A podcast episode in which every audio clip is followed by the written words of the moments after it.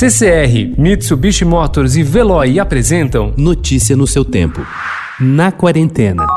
Ó, eu ia parar com tudo isso. Mas aí eu pedi para o Caetano, turma, agora a gente está junto nessa, porque a votação tive quase, assim, 90% não quer que eu pare com a pressão. Aí eu pedi para você tocar uma música pra gente gravar, botar na sua conta, no seu Instagram, né? Aí você disse, o que, que você disse? Não me lembro, eu falei que eu... Que, que vai gastar, que vai ficar sem graça a live. Tem que guardar tudo pra live.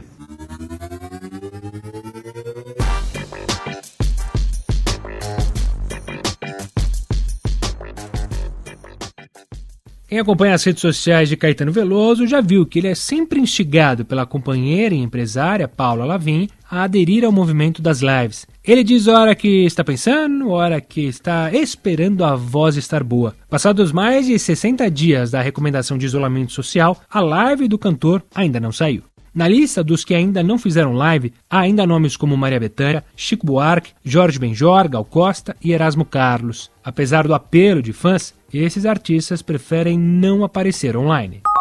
Spike Lee se encontra em um momento estranho e singular da carreira. Passou quase quatro décadas e mais de 30 filmes acertando as contas com os brutais e irregulares contornos da história. Agora, em meio a uma calamidade global e com um novo filme, Destacamento Blood, que revisita a Guerra do Vietnã, ele é novamente uma testemunha, mais velho, mais contemplativo e tão insaciável quanto sempre, apesar de ser dono de um dos legados mais sólidos do cinema americano.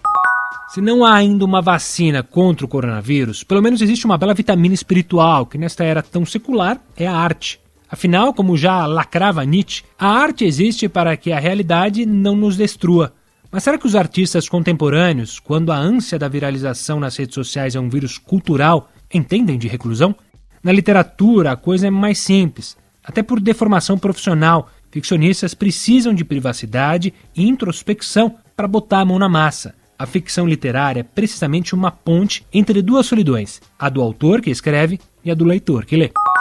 Toda quinta-feira, a plataforma do Belas Artes, Belas Artes à la carte, soma atrações que mantêm o circuito de arte aquecido no mundo digital. Na quinta-feira passada foi A Aventura, o clássico que inaugurou a trilogia da solidão e da incomunicabilidade de Michelangelo Antonioni. Nesta semana é Hong Sang-soo, Hotel by the River, com a sempre magnífica Kim Min-hee. Para escolher e assistir ao título de sua escolha, o espectador terá de começar entrando no site oficial, que é o cinemavirtual.com.br. A partir daí, e clicando nas opções que selecionam estado, cidade e rede exibidora de sua preferência, chegará aos filmes em oferta. Cada sessão custa R$ 24,90. Notícia no seu tempo. Oferecimento CCR e Mitsubishi Motors. Apoio Veloy. Fique em casa. Passe sem filas com o Veloy depois.